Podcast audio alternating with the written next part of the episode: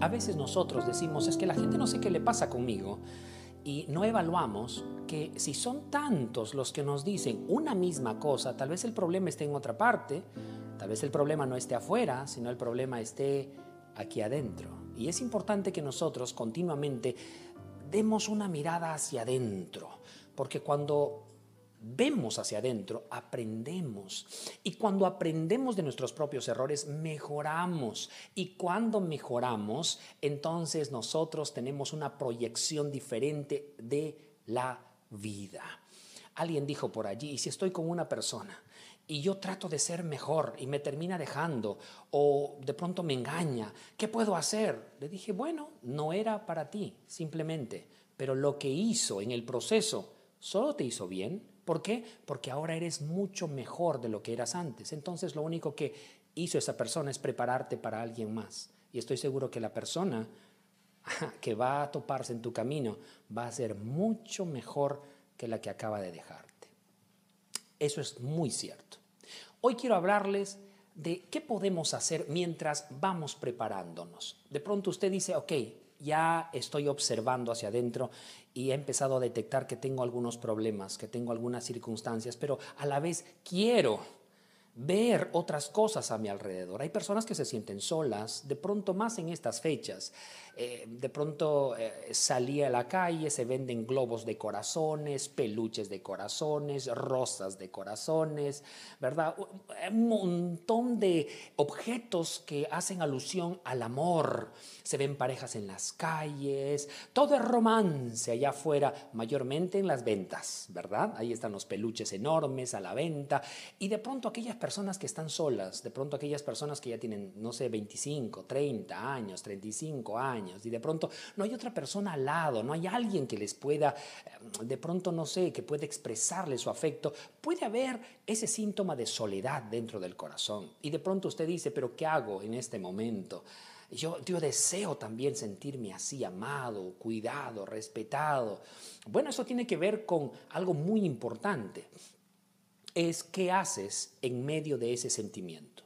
Porque tú puedes anhelar desde la frustración, y mirar a la gente y decir que me da cólera, ¿cómo es posible? ¿Por qué me tuvo que dejar o me tuvo que engañar o me tuvo que... Usted puede hacerse muchas acusaciones por las que hoy se encuentre solo o sola o usted puede de pronto proyectarse en este momento y desde una perspectiva de sé que Dios tiene algo preparado para mí y es algo muy grande, pero ¿qué puedo hacer en el proceso? ¿Qué puedo hacer en este espacio de tiempo donde me siento en la incertidumbre?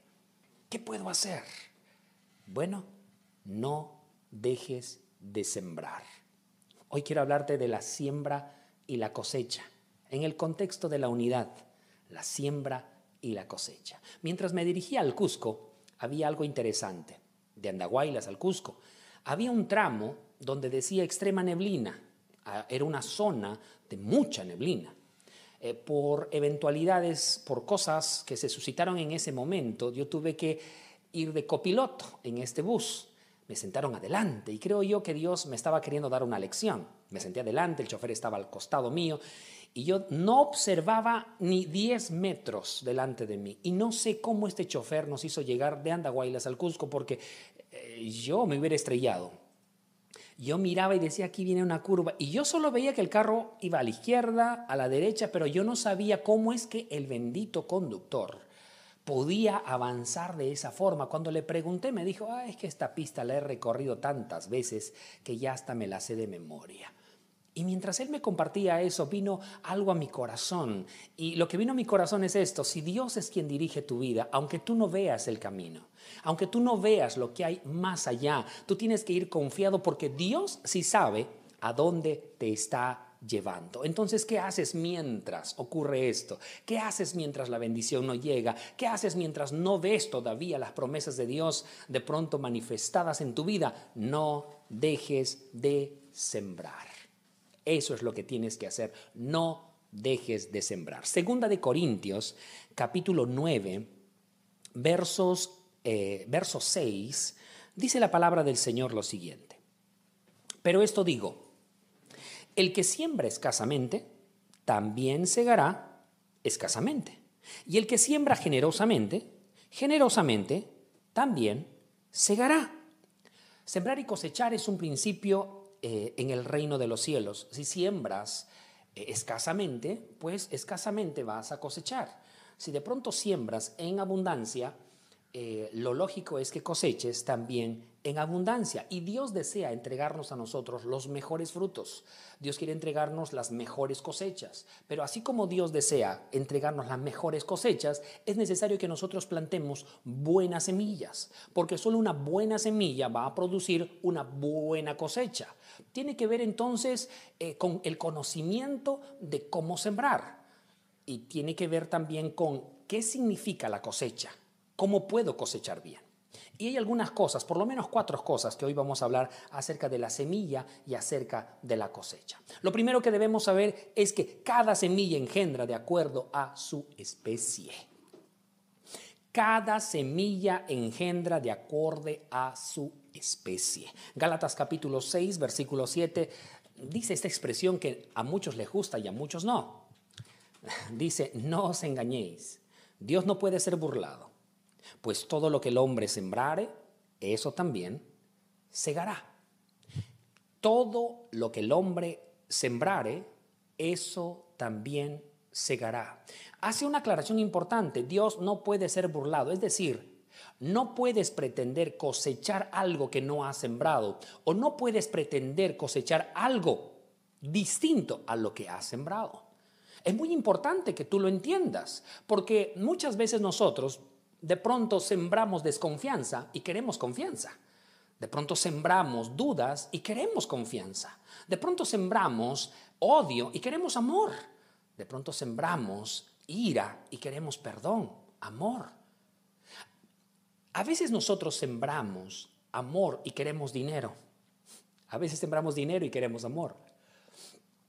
Es importante que entendamos entonces que la cosecha es acorde a la semilla que tú has plantado. Las peores pruebas no vienen a causa del diablo. Las peores pruebas que nos ocurren en nuestra vida no vienen acorde o no vienen por causa del maligno, viene a causa de las malas semillas que hemos sembrado en nuestro pasado. Esas malas semillas en un determinado momento dan un fruto y casi siempre ese fruto es tan malo que termina convirtiéndose en momentos muy terribles en nuestras vidas. Y no es que el enemigo eh, las haya plantado, somos nosotros mismos el que hemos plantado esas malas semillas. Y por eso de la importancia de evaluar cómo es el nivel de nuestra semilla y qué es lo que estamos plantando. Entonces, cada cosecha es producida por la semilla que plantamos. Entonces, mi hermano, seas creyente o no seas creyente, quiero decirte que lo que estás sembrando ahora va a traer su propia cosecha. Entonces de pronto siembras amor, pues va a venir mucho más amor. Siembras generosamente, pues va, a venir bendiciones generosas a tu vida. Eh, siembras detalles, van a ser muchos detalles contigo. Siembras eh, de pronto, no sé, confianza, pues van a confiar en ti también.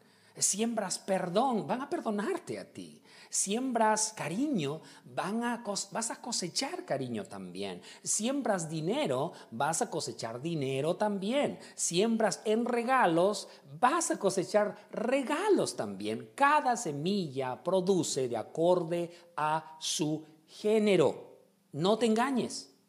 Entonces, quiero hacerte solo una aclaración y es, por favor, siembra buenas semillas. Siembra buenas semillas. Hay un pasaje que me encanta y dice, el que es fiel en lo muy poco, en lo demás también va a ser fiel. El que es fiel con lo ajeno, en lo demás también va a ser, o mejor dicho, el que es fiel con lo ajeno, en lo propio también será fiel. ¿Qué es lo que está diciendo? Siembra y cosecha. Si siembras bien en lo muy poco, va a llegarte mucho y cuando llegue mucho vas a seguir sembrando porque así eres. Ahora, eres fiel con lo ajeno, es decir, en tu trabajo, no te quejas, no rajas, no cuestionas, no, es por el contrario, sirves, trabajas, te esfuerzas como si fuera tuyo. Cuando llegue lo tuyo, vas a seguir haciendo lo mismo. Uy, pero conozco a cada trabajador. Agarra el carro, por ejemplo, y dicen, ay, no es mi carro, y lo maltratan y en un año lo acabaron el carro porque no era suyo. ¿Crees que cuando sea el tuyo lo vas a cuidar? Alguien también trabaja en un lugar y ah, no vende nada, no hace esto, no se esfuerza. Y de pronto dicen, ay, que este no es mi negocio, no es mi trabajo. Bueno, ¿tú crees que Dios te entregará un trabajo con lo irresponsable que eres? No, mi hermano. Cada quien cosecha de acorde a la semilla que planta. Ahora, vamos con lo siguiente acerca de la cosecha. Nunca cosecharemos la misma cantidad que plantamos. Esto es lo segundo que usted debe saber con referente a la cosecha. Lucas capítulo 6, verso 38. Dice, dad y se os dará medida buena, apretada, remecida, rebosando darán en vuestros regazos, porque con la misma medida con la que midiereis, se os volverá a medir. Vuelvo a decir, esta puede ser una palabra favorable para algunos y terrible para otros. Algunos que han plantado en su pasado cosas buenas dicen, gloria a Dios, va a venir abundante cosecha y quiero que sea abundante. Y hay quienes de pronto miramos al pasado y decimos, ay no, yo no quiero que venga siquiera un hito de, un, un, poquito de la cosecha de esa mala siembra que hice en el pasado, porque hay malas siembras hay, quisiera, hay veces en las que miramos al pasado y quisiéramos que no venga ninguna cosecha del error que hemos cometido, pero va a venir cosecha y no va a venir de acorde a lo que sembraste, va a venir mucho más, va a venir multiplicado. Y eso es algo que tenemos que tener presente. Cuando plantamos un grano de maíz, eh, mínimamente cosecharemos por lo menos 600 granos. eso es un número muy alto. Lo que, lo que cosechamos es aquello que nosotros hemos plantado. Entonces, ¿qué necesitamos hacer en este momento? Bueno, si estás plantando malas semillas, empieza a detenerte. Es lo primero, ya no plantes más malas semillas. Empieza a plantar buenas semillas con el fin de que lo que vas a cosechar no va a ser la misma cantidad de lo que has sembrado. Va a venir mucho más, va a venir multiplicado. Entonces, ¿qué pasa con aquel que se comió la semilla? Bueno, si tú te comiste la semilla, hablando de recursos, hablando de amor, hablando de perdón, hablando de todo eso, si tú te comes la semilla, no plantaste nada y cero por cero es cero. Entonces, de pronto tú tienes en tu corazón, se presenta una oportunidad para este, amar y tú no decides sembrar. Bueno, simplemente no sembraste y si no hay una siembra, no hay una cosecha. De pronto, perdonar de pronto trabajar, de pronto esforzarte, de pronto sembrar dinero, de pronto empezar un nuevo trabajo, de pronto iniciar una nueva inversión, de pronto atreverte a hacer algo nuevo, viajar tal vez. Si tú no siembras ninguna semilla, entonces no va a haber cosecha. Me he topado con estas preguntas alguna vez. La primera pregunta que es frustrante cuando uno llega a los 70 años, ay, ¿por qué no lo hice? Dónde estaría en este momento. Esas preguntas que, te carcomen el alma cuando ya estás en, tus, en tu vejez y te recuerdas de aquellas oportunidades que perdiste en el pasado. De pronto miras y dices, ay, si hubiese hecho esa inversión a esta edad, lo que tendría. Sí, la cosecha hubiera sido abundante, ¿verdad? Pero de pronto te miras que no plantaste ninguna semilla en el pasado y ahora no tienes nada. Pero hay otra pregunta también que de pronto nos podríamos hacer a los 75 años y, tal vez sería, menos mal que planté esas, esas semillas. Mira cómo estoy ahora. Gracias Dios por haber plantado esa semilla. Más que una pregunta sería una reflexión. Y es importante que nosotros eh, eh, de pronto tomemos la decisión con referente a esto, porque una vez que plantas una semilla, no va a venir la misma cantidad que plantaste. Va a venir mucho más de lo que plantaste. Entonces, ahorra ahora, invierte ahora, hablando de los recursos económicos, y ese recurso no se va a quedar allí.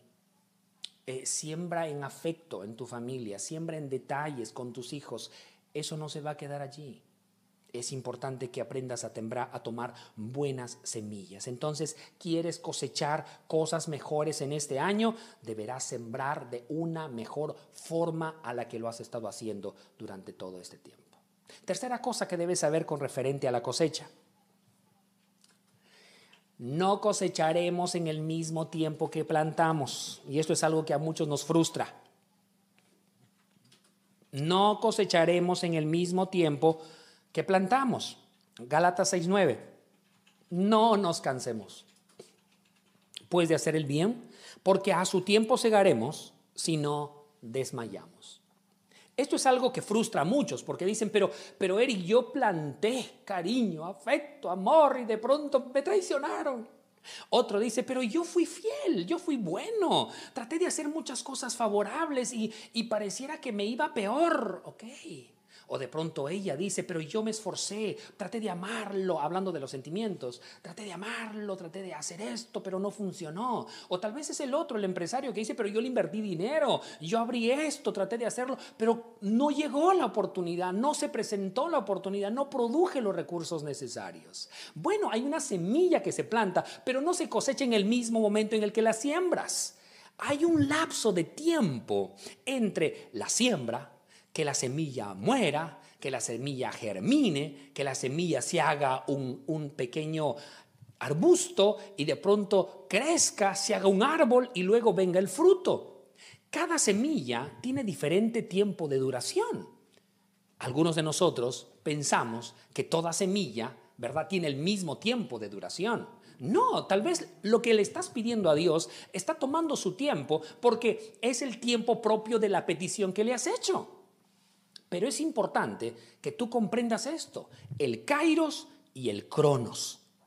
El cronos es nuestro tiempo, es nuestro tiempo que puede ser medido por la hora, por los minutos, por la semana, por los meses, por los años. Eso es el, eso es el cronos el tiempo humano. En ese tiempo nosotros podemos planificar, podemos ordenarnos, podemos decir, de aquí al fin de semana voy a hacer esto, de aquí a, dos meses voy a hacer esto, voy a viajar a este país, voy a hacer este negocio, voy a invertir en este, en este lugar, voy a viajar de esta forma, ah, voy a solucionar este problema. Mire, en el Cronos usted puede de pronto armar un cronograma, por eso se llama cronograma, viene de cronos, del tiempo, Usted puede organizarse, pautear lo que va a hacer durante su día, porque es el cronos, es el tiempo medible, es el tiempo humano, pero al mismo tiempo hay un kairos.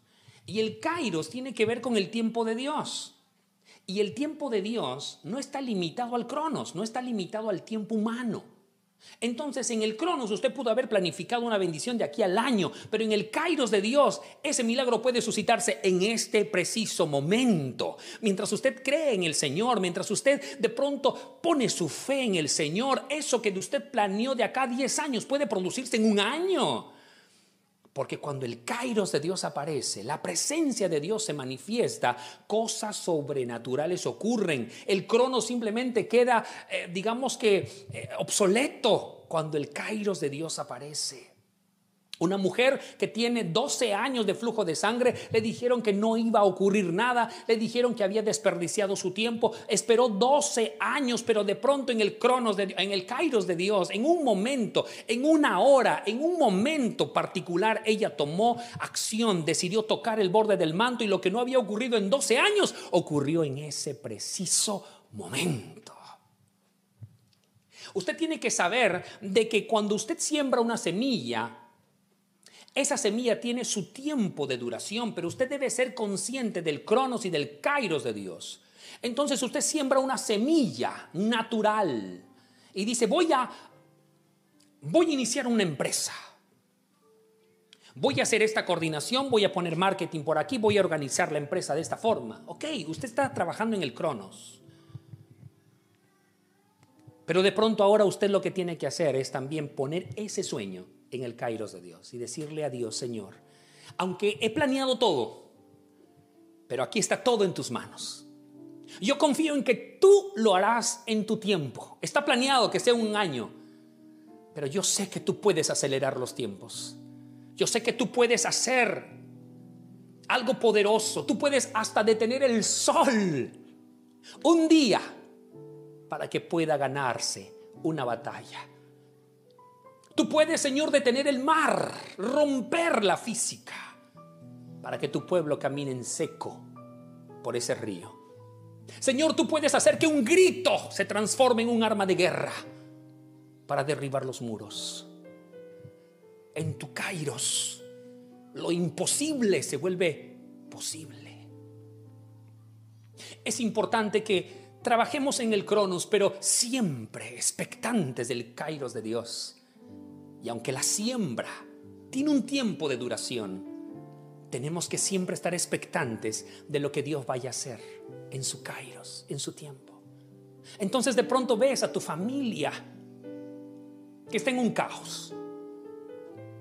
Y en el Cronos has dicho, los voy a sacar, los voy a llevar a pasear, voy a hacer esto, voy a hacer, quiero recuperar a mi familia. En el Cronos. Has tratado de hacer algunas cosas para, para poder ajustar eso.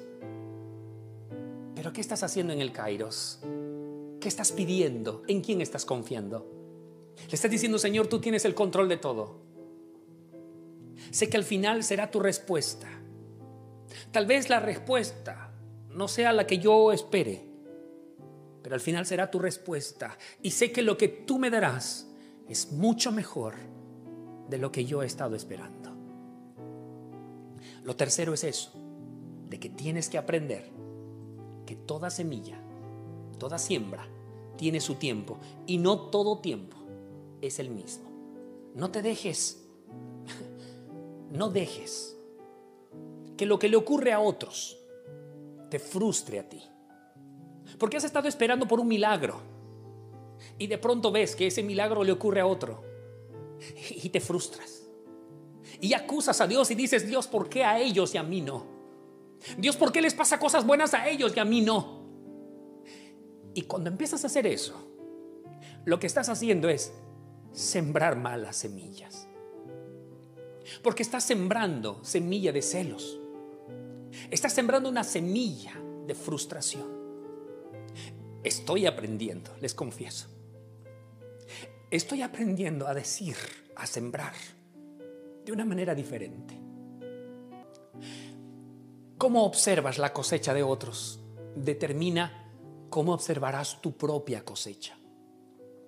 Si tú miras al otro y dices, pero él ya tiene tanto, está creciendo, tiene mucho, así también estás mirando tu propia cosecha. No la mires desde tu frustración, mírala desde lo bendecido o bendecida que eres. Lo último que tengo que hablar con referente a la siembra y la cosecha es que la siembra es cuestión de fe. Eclesiastés capítulo 11, verso 6 dice, por la mañana siembra tu semilla y a la tarde no dejes reposar tu mano, porque tú no sabes cuál es el mejor, si esto o aquello, o si ambas cosas son iguales de buenas.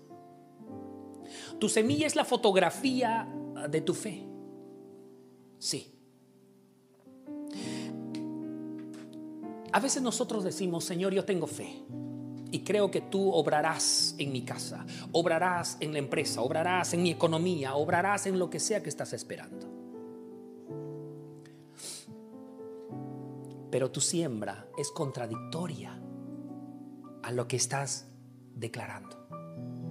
Tu semilla es contradictoria a la fe que dices tener. La siembra tiene que ver con tu fe. Si, dices, Señor, quiero estar sano, y te metes basura a tu cuerpo, tu semilla habla de lo que realmente estás creyendo. Si dices, Señor, quiero ser multimillonario, quiero prosperar, y al mismo tiempo, el poco dinero que tienes lo desperdicias. Si dices, Señor, quiero tener mejor a mi familia, y al mismo tiempo no valoras un almuerzo con tu familia.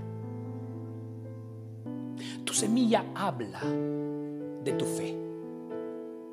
¿Qué te parece si en esta hora sembramos buenas semillas? Si en, esta, en este momento, en este día, nos proponemos sembrar buenas semillas. De pronto si hay odio en tu corazón por alguien, quítalo de tu corazón. Y, y aunque sé que las emociones son como un caballo desbocado, como un caballo rebelde que no se le puede controlar. Las emociones se, se, alborotan dentro de uno y uno puede tomar la decisión de hacer algo, pero las emociones dominan a veces el ser humano. Pero cuando empieza a haber una decisión en tu corazón, algo poderoso empieza a producirse alrededor tuyo. Son semillas que empiezas a sembrar. Entonces tienes el deseo en tu corazón, estás enojado por algo que te ha ocurrido y en tu corazón dices, quiero enojarme, quiero gritar, quiero hacer esto, pero en medio de todo ese alboroto emocional que sientes, dices, voy a amar, voy a perdonar, voy a disfrutar de este día. Te felicito, acabas de plantar una buena semilla.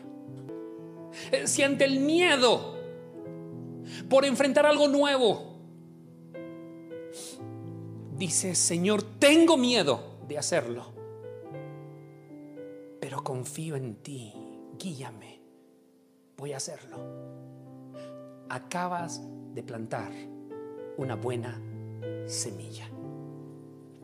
Procura que las semillas que plantes sean las mejores.